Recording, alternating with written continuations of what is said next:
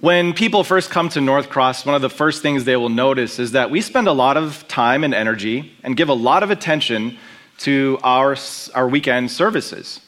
Uh, we have got we, we just had a huddle this morning with our volunteers and we were kind of looking at some of the overall numbers the hundreds of people that make this church what it is and a lot of that is our sunday morning environments if you stick around north cross long enough you will begin to realize that the amount of energy we spend on our weekend services is pretty much equal to the energy we spend on things beyond the weekend. Specifically, the time and attention that we spend on groups. So, this is part two of a series called Circle Up, where we're talking about why we as a church focus so much energy not just on the sitting in rows like we're doing here, but also why it's so important to us to gather people up in circles. Just to give you a brief look, this last year at North Cross, we had about 34 groups that met throughout the year. And if you look at the average person, like the people who are in the seats on Sunday mornings, uh, of the members of North Cross, about 55% of them were in a group at one time or another last year. And as my role as the group's pastor, one of my passions is to continue to find space for more people because I know there are people who are looking for a group and waiting for a group, and I'm trying to do my best to guide people and connect people in that way. And I don't want to guilt people into this. As I've told my story before, and maybe I will again in the future, I simply want people to have what I've experienced in my group. Last week, Ben gave a great reason for community we, we, we all tend to drift through life, but having a circle in your life helps get you in the right direction and anchored in the right place. Since he did such a great job, all I have to do today is give you a short commercial, and we'll be on our way.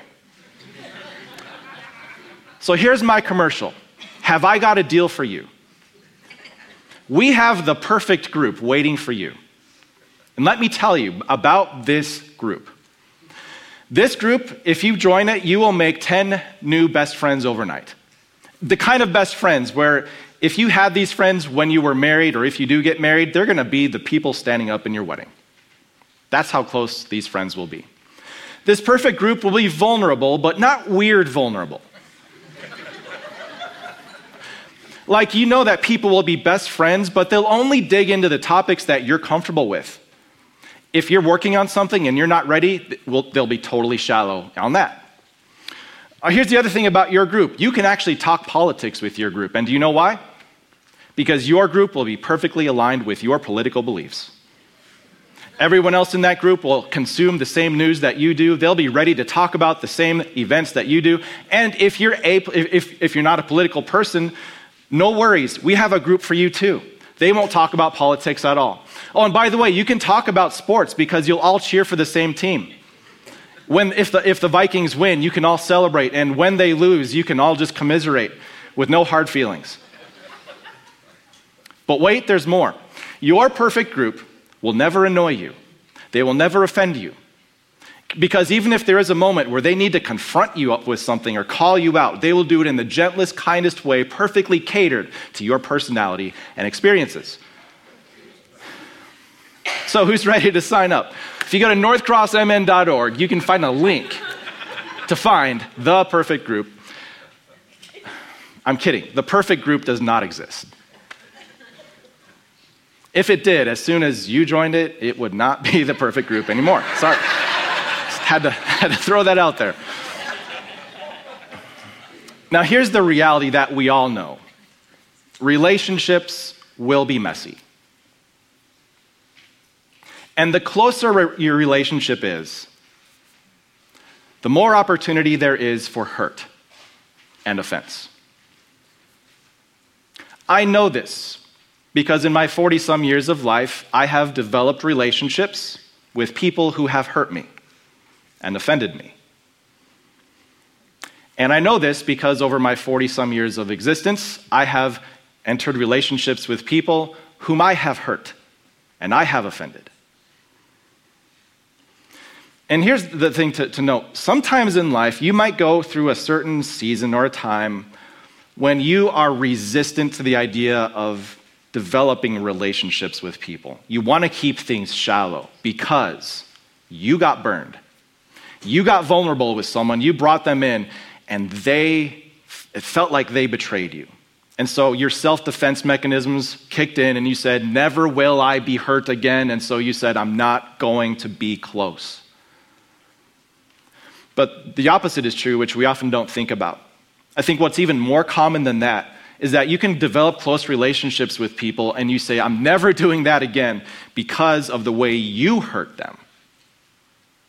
When someone tries to get close to you, you keep them at arm's length because you don't want to hurt them like you hurt the other people in your life.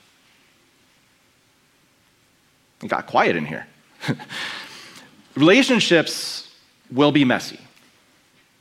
The closer you get with someone, the more opportunity there is for someone to get hurt and someone to get offended. And so, why in the world would this church skip over the easy, messy, mess, messless, unmessy rows that we're in right now? You know, if the person next to you annoys you, don't sit next to them next time. It's, it's so simple, so easy. Unless you're married to them, you, you have to sit by them. But sitting in rows is so neat, it's so easy, it, there's, there's no risk. So, why would we then spend half of our energy gathering people in circles where there will only and always be the opportunity for feelings to get hurt and people to be offended? What I want to show you today from Colossians chapter 3 is two things. Number one, I want to show you something that we all know, which is that most messes are avoidable. And so, something this section is going to show us is how to prevent the mess before it begins. And this doesn't just apply to like church circles, this applies to any relationship you might have in your life. Uh, Paul is going to show us how to prevent the messes before they come. And the second thing, which we'll hit at the end, is something really incredible something that God can only accomplish through a mess that actually leads to a deeper relationship with the people in your life. So, first, we're going to see how to avoid the mess. We're going to jump into Colossians chapter 3. This book of the Bible is a letter written in the first century to some Christians who lived in the city of Colossae. Guess what they wrestled with?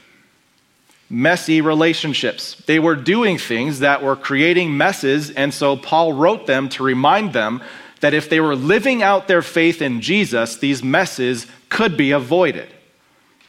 So he starts in chapter 3 talking about this, this general truth, reminding them of who they are. You are no longer who you were. When you came to faith in Jesus, you became this new person with a new life, a new behavior, a new way of seeing things. And he didn't want them to forget that and he doesn't want us to forget either. So we're going to jump into verse 9, and here's what he said You have taken off your old self with its practices. Let me just bring out one thing about your old self. Your old self was very insecure. Your old self had to prove its worth. Your old self had to compete with everyone else in this world to be on top. They had to lose, you had to win. Your old self was very fragile.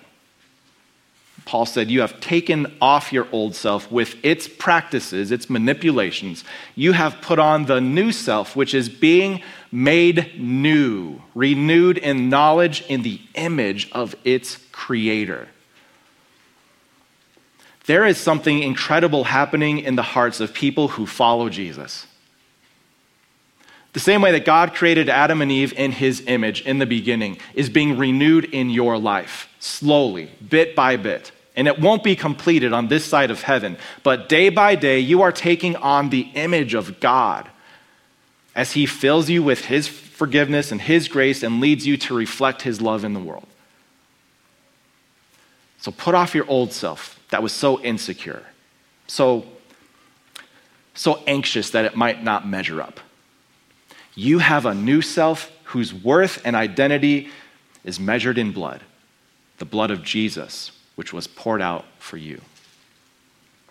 So that's where we are. That's, he has to remind them this is who we are, this is where we stand.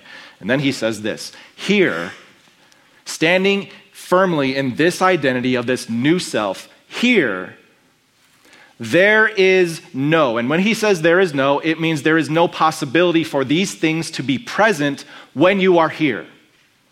When you put off the old and put on the new, the things I'm about to list for you have no place. And you might think, wow, what's so bad? He, he, he goes on to explain here, there is no Jew or Gentile. And to be clear, what he's saying is there is no label of you're a Jew, you're a Gentile. Jews and Gentiles was a nationality thing. And in that area, it's, you're one or the other. If you're a descendant of Abraham, you're a Jew. Every, everyone else is a Gentile. And so, even in the early Christian circles in that first century, people were using those labels. Well, I'm a Jew. I grew up this way. I'm a father of Abraham. I had the law, the commandments. You're just a Gentile. You're one of those people. Or the Gentiles might look and be like, You're crazy. You think that just because you're relative with someone, that you're someone? And so that was a, a label that was being attached.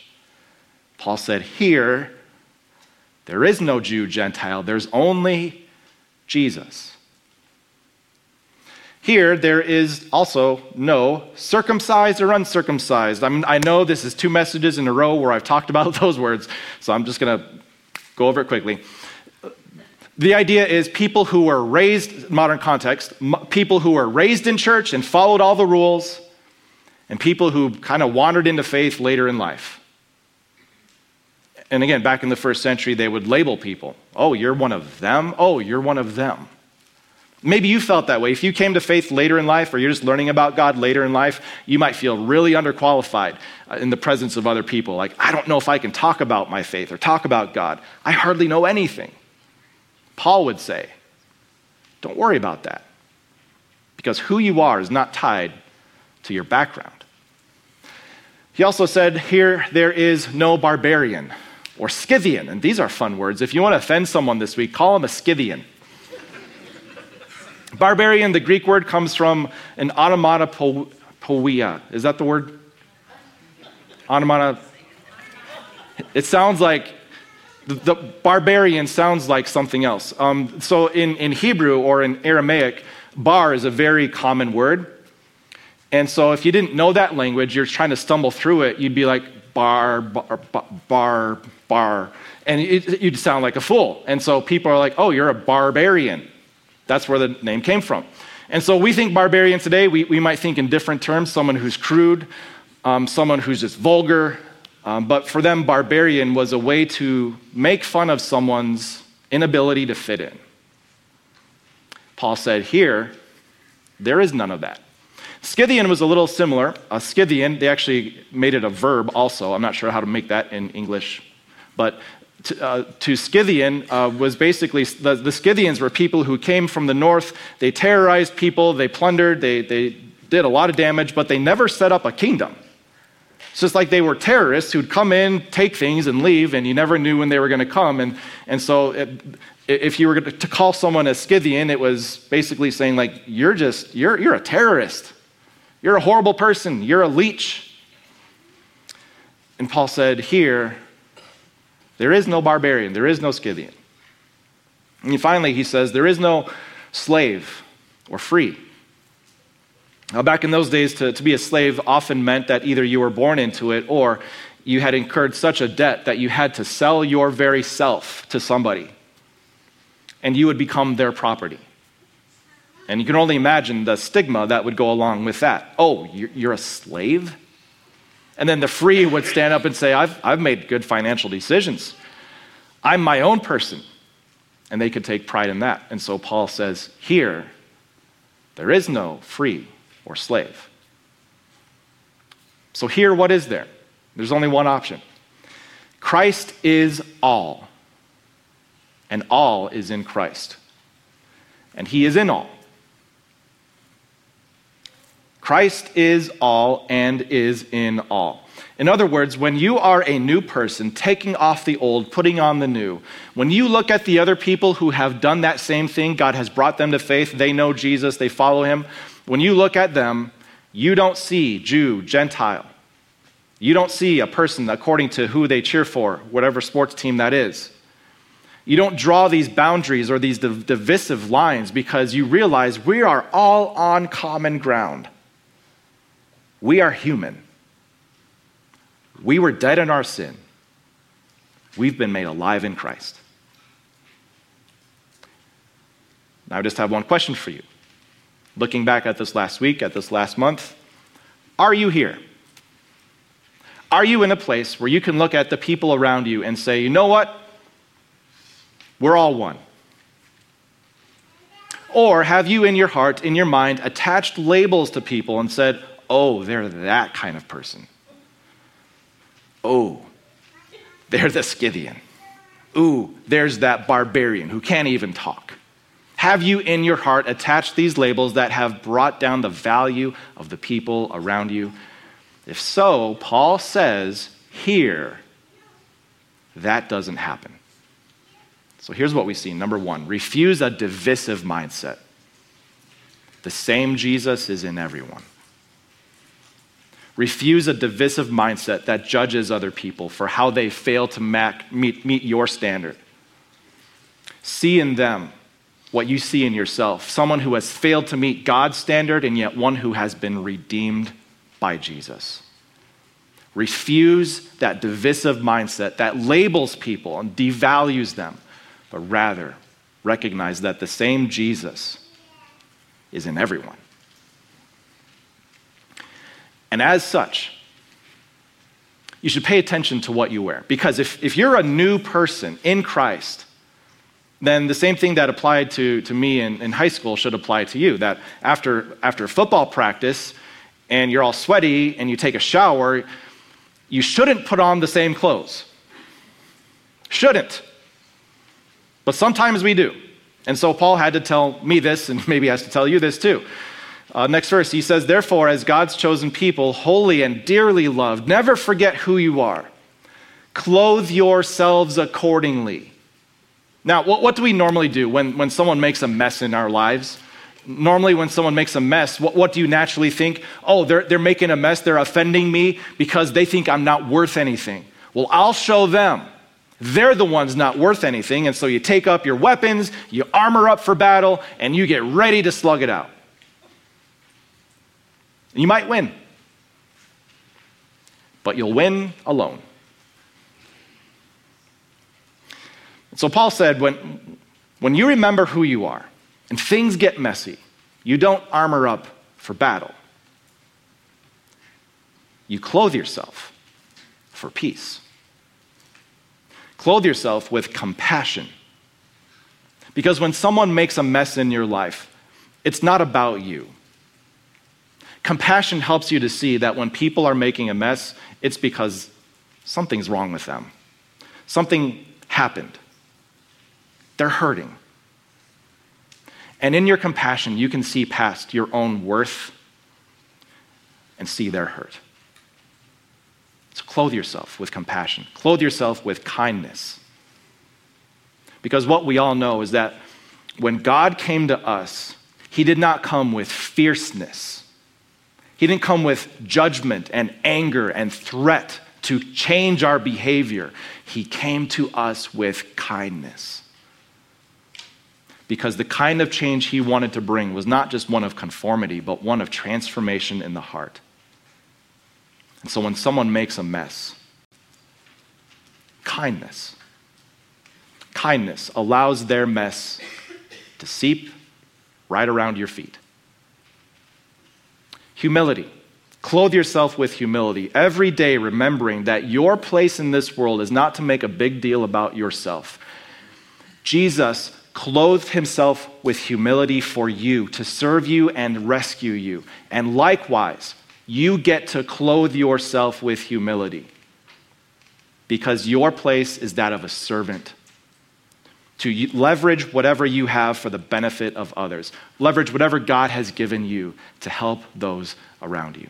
So clothe yourself with humility, clothe yourself with gentleness because we've all been on the receiving end. When we make a mess and there is no gentleness in addressing it, that only leads to shame and guilt.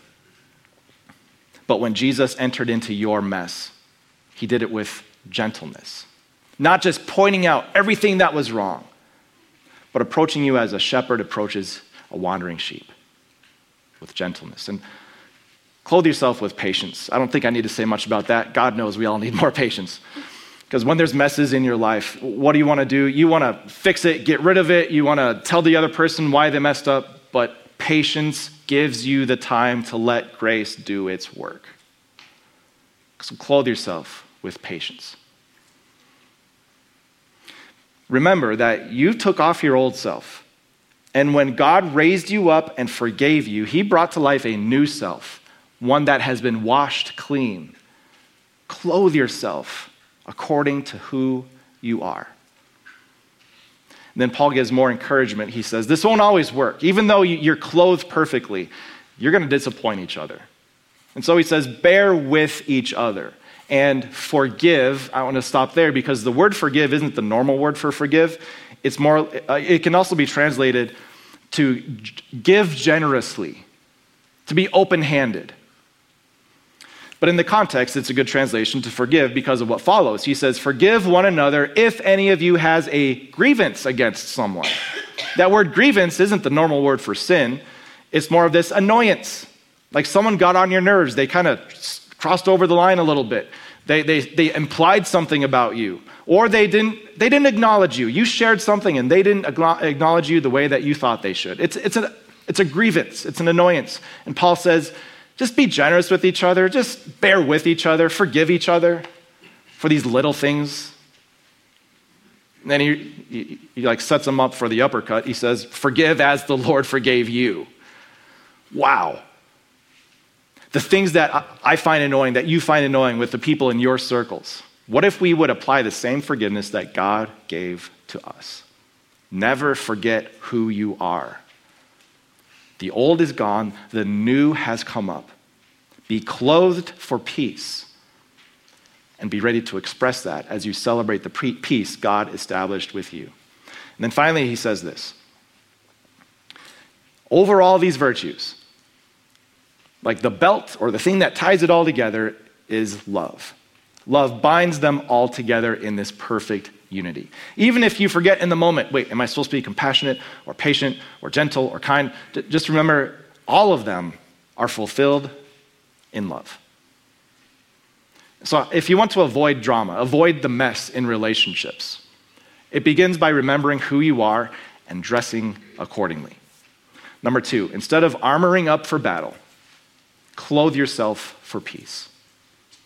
If you armor up for battle and you pick up the weapons, you might prove what you're worth.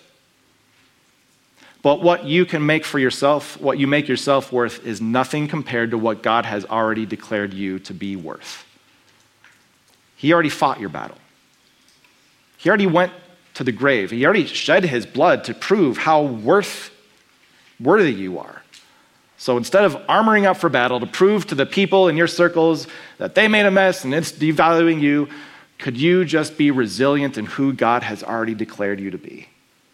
Clothe yourself with peace because you've already won. Then finally, this is what happens when you put that all together. Paul says, Let the peace of Christ rule in your hearts. That peace determines how you make decisions in every area of life.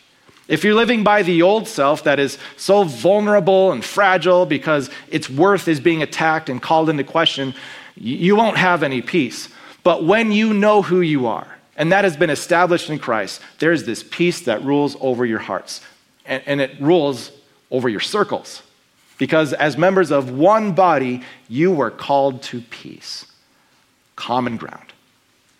Be thankful that you get to be part of a circle like that.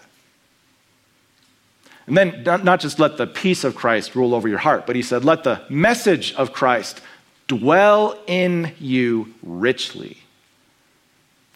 Now, I know in, in modern day America, it, it's kind of customary. You go to church once a week, maybe once every other week, maybe once a month, and you know the Word of God is kind of like you go to the doctor, get a checkup, get your shot, and you're good to go. But Paul says, no, this Word of God, it, let it dwell in you richly. It's something that takes up residence in your heart, His words, guiding and directing your thoughts and your beliefs.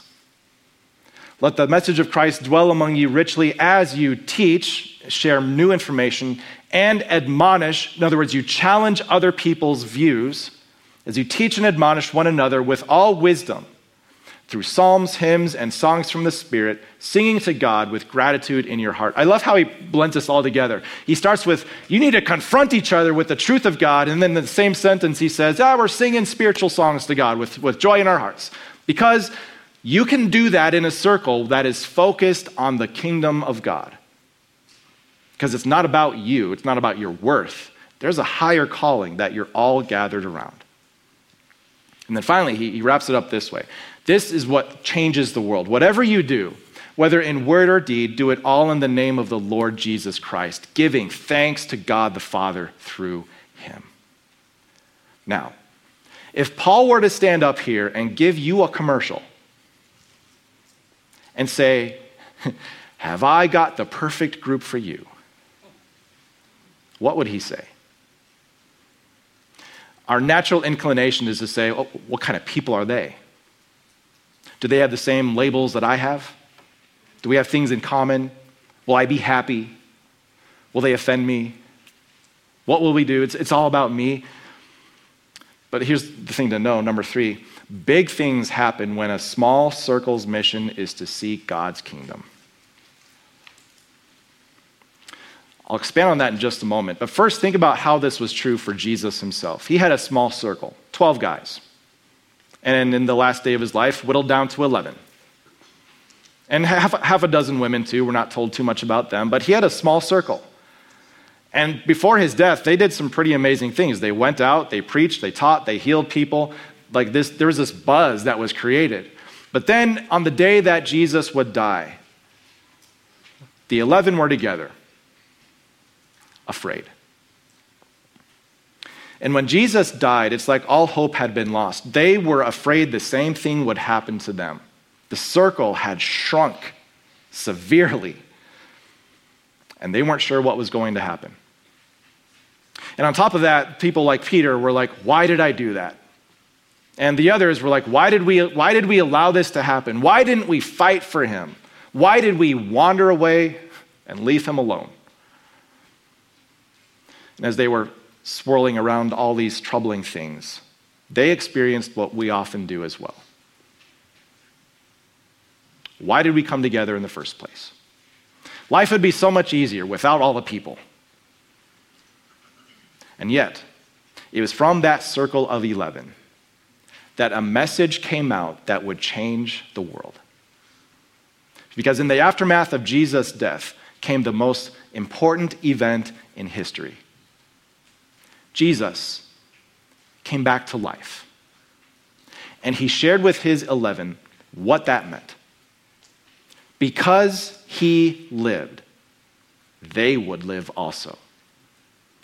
Because he had conquered death, that was proof that sin had been paid for for all people. And so, starting in Jerusalem, those 11, and starting in Galilee, those 11 would, would break out with this news of what had happened. And people would, would hear about this amazing message and come to know that everything had changed.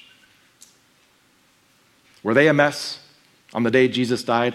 Absolutely. They had made a mess. It was all, for some of them, it was all about themselves and about the, the place they would have in whatever kingdom Jesus would establish. But by the end, God had changed their mess into something so beautiful. And think about this for you you were a mess. I was a mess. We are all still messes in some way. When God found us, we were enemies of God, hostile to Him, hating everything about Him, self consumed in every way. And yet, His grace took our mess and used it to demonstrate a version of grace that we could never otherwise comprehend. Our mess allowed God to demonstrate His grace so that there should never be a moment or a second in your life where you doubt what you are worth and who you are. God took off the old, raised up a new, a new person that is fit for heaven. So that's why we circle up, because it's not about us. Now, as, as we circle up, will things get messy?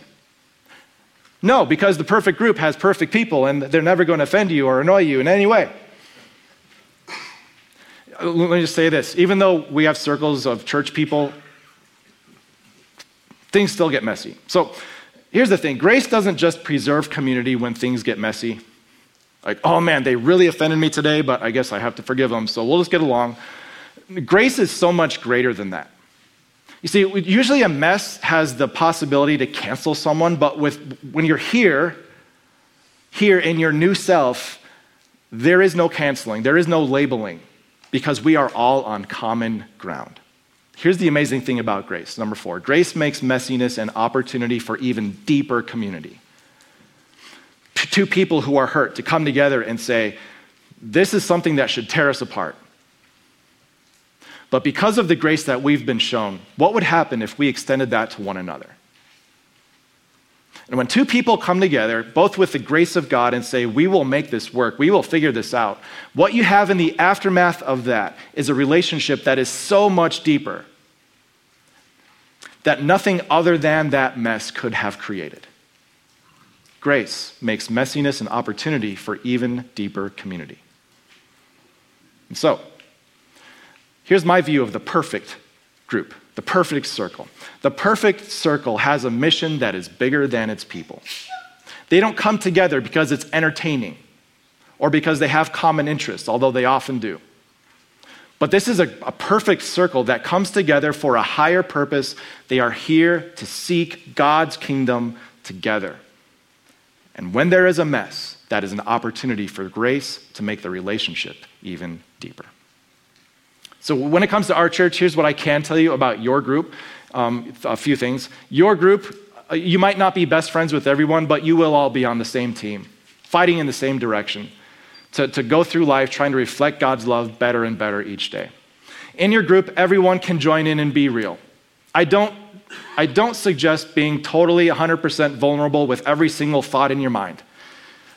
I do suggest that as topics come up, you say, you know what, I wrestle with that too. But here's what God has taught me everyone will have an opportunity to join in and be real as you share your experiences in life. One thing I can hopefully guarantee, and if, the, if, you, if you find this in your group, please let me know no politics. We'll just leave that out. We don't, we don't need to go there. Unless we're going through a series about politics, then we might talk about it a little bit, but again, from a common ground, a common ground. And then lastly, we're here to follow Jesus together. We're not here to impress people. We're not here to live up to a certain standard or prove how much scripture we can quote. This is a place where people simply do life together as they follow Jesus together. And, and you might be thinking to yourself, if, you, if you're not in a group and you haven't been in one, you might be thinking some of these things. You might say, but I'm not in a good place. I've got some issues I need to figure out. And I'll acknowledge our groups are not designed for group therapy, and then they're not designed to overcome addictions. But as you seek help for those things, this will be a group of people who cheer for you and pray for you, and they will offer any accountability that you ask for. Second thing you say, well, I, I don't really know that much. I, the other people in the group, they probably like know the Bible forward and backward. I just, I don't know that much about God. I'll just assure you that the way we set up our groups is designed with that in mind. All you do is share what you've learned from your past, either good or bad, you share what these truths might look like in your life. You don't have to know or memorize the Bible front to back to be a part of a group. And finally, you might say, I'm just too busy. I can't handle another meeting. Can I just put it this way? Being in a group isn't about attending meetings, it's about doing life together with other people.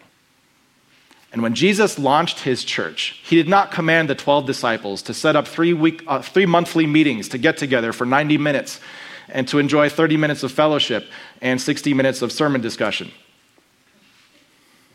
He said, People will know you by the way you love one another. Love one another as I have loved you. And that's my goal, my wish for you. That you would have a circle of people in your life that are not perfect, but they're following Jesus just like you. And at the end of the day, there might be some messes that come up. But in the context of a circle that is focused on seeking God's kingdom, those messes will be an opportunity for grace to be applied and to grow even deeper with one another. So, let's circle up. Not because it'll be easy, but because this is one way that God will take his powerful truths and implant them in your life in a way that you will live it and practice it with one another. Let's pray. Dear Father in heaven, the world is full of reasons why we should isolate and separate and draw up lines and only get together with people that we have things in common with. Help us to see that we have something so much better than that. You've given us a common ground that erases all of those other things. There is only Christ, and all is in Christ. Help us to see people the way you see them imperfect like we are, sinful like we are, forgiven freely as we are. And as you build up your church in this place and every place, use rows like we're in now to inspire us and lead us to your truth. Then also give us the circles to help take that truth and apply it to life. Give us the, the confidence, the wisdom this week. Um, help me as, as the pastor of this church to create opportunities and, and spots for people who are looking for groups. Help us to overcome any hurdles that we might have, to, to, make, to make this a priority in our lives. And maybe it's not even in a church circle, but just to recognize the circles we have where we can be encouraged and offer encouragement with the grace that you have given. I pray all these things in Jesus, our Savior's name. Amen.